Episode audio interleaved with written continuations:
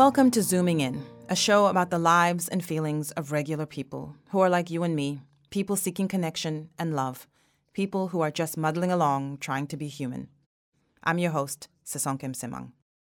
The pandemic has forced many of us to rethink the things that we had taken for granted, especially relationships. Sadia Ahmed arrived in Perth not long before the pandemic hit.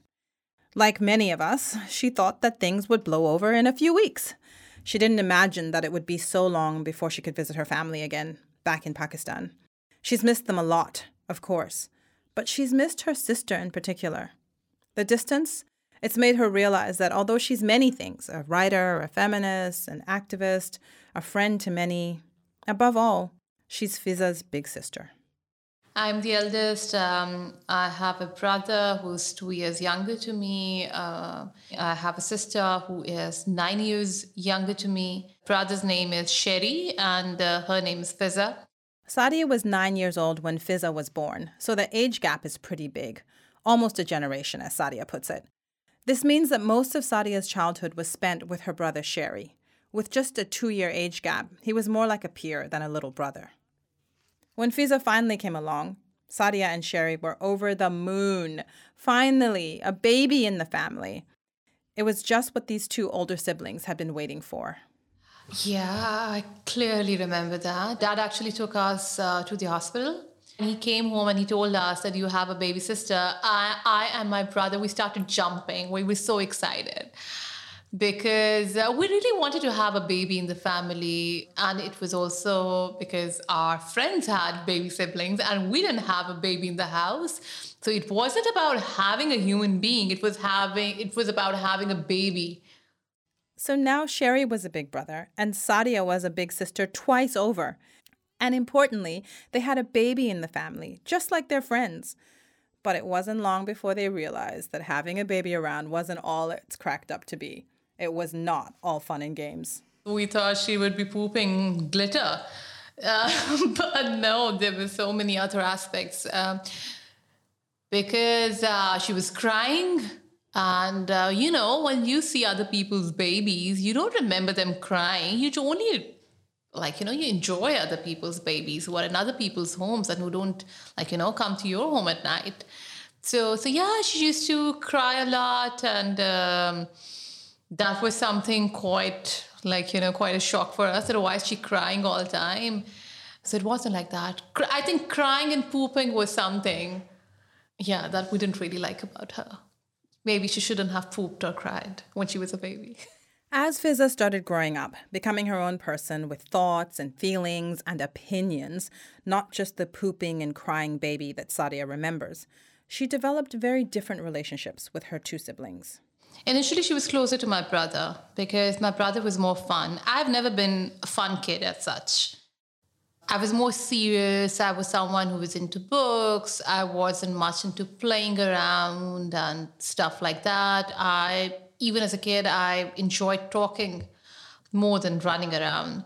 So she had more fun time with my brother because um, our brother um, is uh, like most of the kids in our family have always loved him. And he treated her as an equal, and I would treat her like a baby. I would want to cuddle with her, and I would want to kiss her, and yeah, lots of, and then like, you know, carry her everywhere. Even when she was three or four years old, I just wanted to have her in my lap and carry her around.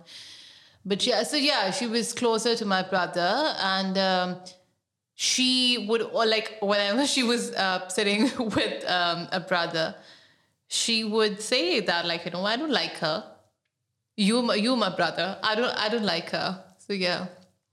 It was different when we were growing up. Sadia noticed some differences in the way her parents were raising fizza in comparison to how she and sherry had grown up. They were way more relaxed with fizza and this showed in her personality. From a young age fizza was cheeky a bit bratty as sadia would say and very strong willed. Yeah, she was quite a brat growing growing up. She was the youngest in the family. With I and my brother, our parents were strict um, disciplinarians. Like we were not even allowed to eat in front of the guests. Yeah, there were quite do's and don'ts for us when we were growing up. But when she was growing up, things were much different. Our parents were more relaxed and they did not care much. Probably they were tired of raising both of us. So once um, Fiza said to Sherry, pick up my school bag. And he was like, no, I wouldn't do that. Go pick your own school bag. And she said that if God has given you hands, what are those for? Go pick my bag.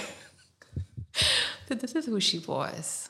As time went on, Fizza's attention shifted away from her big brother to her big sister, who by this time was a teenager. Sadia discovered that she had a new shadow who followed her everywhere. I think sisters naturally bond as they grow up. So when she was growing up, we did have a better bonding as compared to when she was a kid. And uh, she had this habit of, like, you know, following me like a shadow. And I was at that age when I needed my privacy and I did not want her to be around all the time.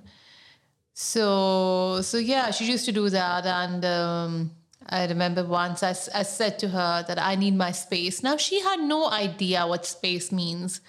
And um, actually, at that time, in most of the South Asian, and I think even now, uh, space is a concept which is a bit unheard of in Asian families. So she was like, No, you're not allowed to have space. And that day, she literally followed me everywhere. Like she would just stand outside the loo, and that was it. Years passed, and the three siblings remained close. The whole family did, actually. But Sadia feels like Fizza was always particularly family oriented. Maybe it's because she was the baby, and she was just used to having everyone around her, fussing over her. She was always a very family oriented uh, child. Like, even as a kid, she wanted to celebrate her birthday with the family. Like, we wanted to celebrate our birthdays with friends.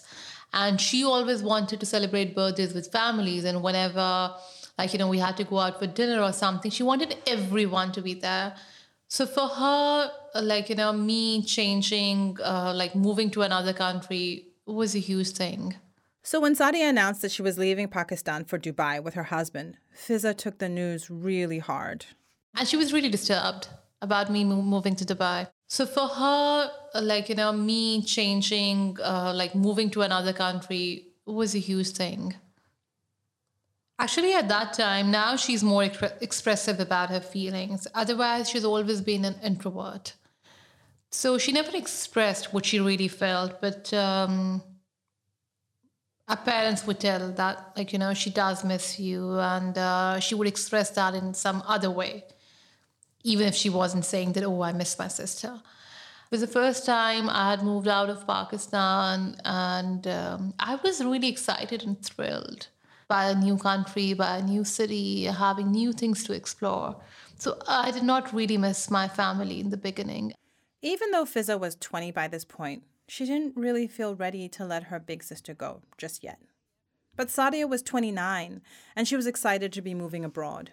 She was looking forward to meeting new people and living in a new place. It was like this big adventure. And the painful truth is, she didn't really think about leaving Fizza behind. A few years passed, and the geographical distance between Sadia and her family in Pakistan grew even bigger. She moved to Sydney, and eventually she moved to Perth. And by this time, Sadia had been living away from Pakistan for four years.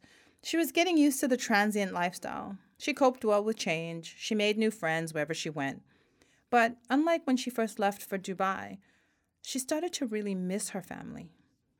At the start of 2020, Fiza got engaged Sadia's baby sister was going to be a bride, and she just didn't want to miss it for the world. She planned to get back to Pakistan for the wedding, but it was 2020, so we all know what happens next. I was pretty sure that everything is going to be all right by October or so. We would have vaccines, everyone would get vaccinated because who wouldn't want to come out of um, this pandemic? But uh, none of that happened. who knew um, that uh, I was stuck here long term. As, as I mentioned earlier, you can also um, consider me being naive at that time or probably overly optimistic. At first, Sadia's family talked about changing the date of the wedding, hoping that if they pushed it back, the borders would be open and Sadia would make it.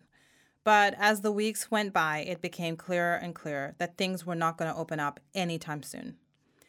Sadia hated the idea of missing her only sister's wedding, but she also hated the idea of delaying it just for her sake. So she pushed them to go ahead without her. The little sister who had followed Sadia around everywhere, standing outside the toilet, refusing to give her privacy. She was getting married, and Sadia wasn't there by her side.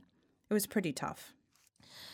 So so yeah, couldn't travel to Pakistan, and um, it, it it was it was those three days because um, Pakistan weddings uh, are a long affair. Those were pretty hard, pretty hard, and she would be sending me pictures from the salon and all of that, and like of literally of every moment.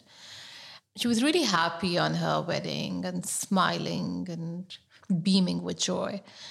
But um, and I would see those pictures and I would cry. So I think I not for three days. I think I cried for almost seven days. Although initially I thought I wouldn't. Before her wedding, I didn't think I would be so emotional about her wedding. Everything, everything was hard. Uh, like in um, South Asian countries, and I could only speak for South Asian countries because I come from there.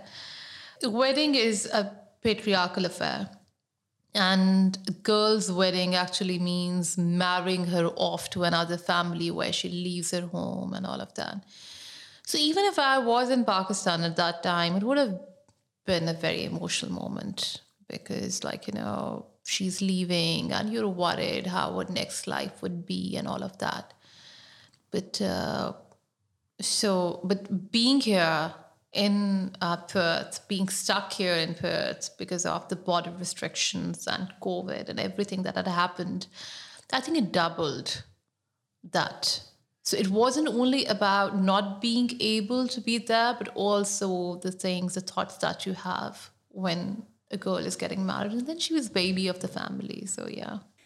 Still, the ever loving little sister Fiza was committed to including Sadia in everything.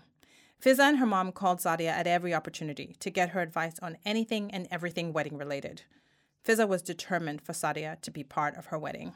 She included me in everything, in everything, like uh, whatever she had to buy for her wedding, um, the flowers, um, the clothes that she had to get. And my mom and I are very close. So my mom, obviously, she does include me in everything, even now.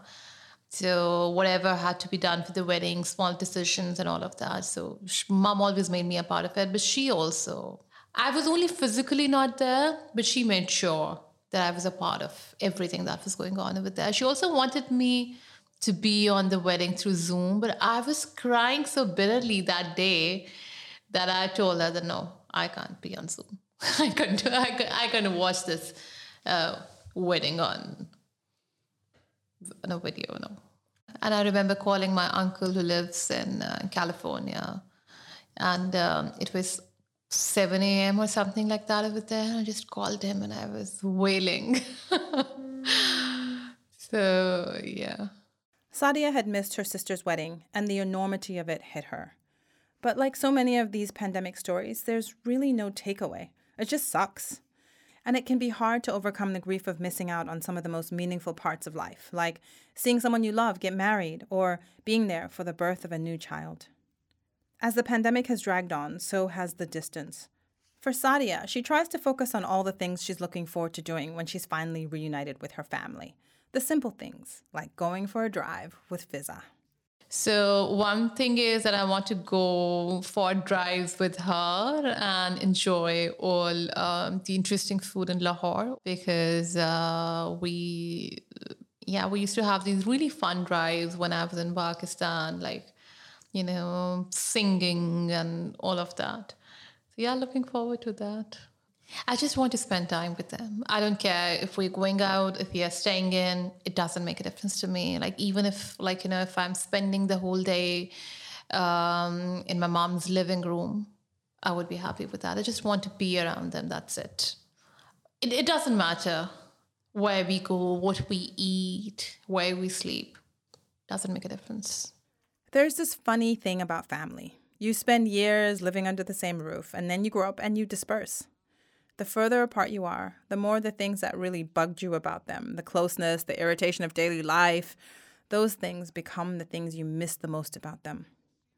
I imagine Sadia and Fizza's reunion, whenever that might be, and I can't help but think that it might look something like their earlier interactions. Sadia jumping up and down with excitement, waiting to greet her baby sister with cuddles and kisses, just like she did that very first time. This podcast was produced by the Centre for Stories on Whadjuk Noongar Boodja in Western Australia, with generous funding from Lotterywest. The Centre for Stories believes in storytelling as a way to build more inclusive communities. Special thanks to our storyteller for this episode, Sadia, and to our production team, executive producer Kara Jensen McKinnon, audio engineer Mason Velios, scripting and interviewing by Sisonke Msimang and Claudia Mancini. Head to centreforstories.com to listen to more stories or to make a tax deductible donation. Thanks for listening.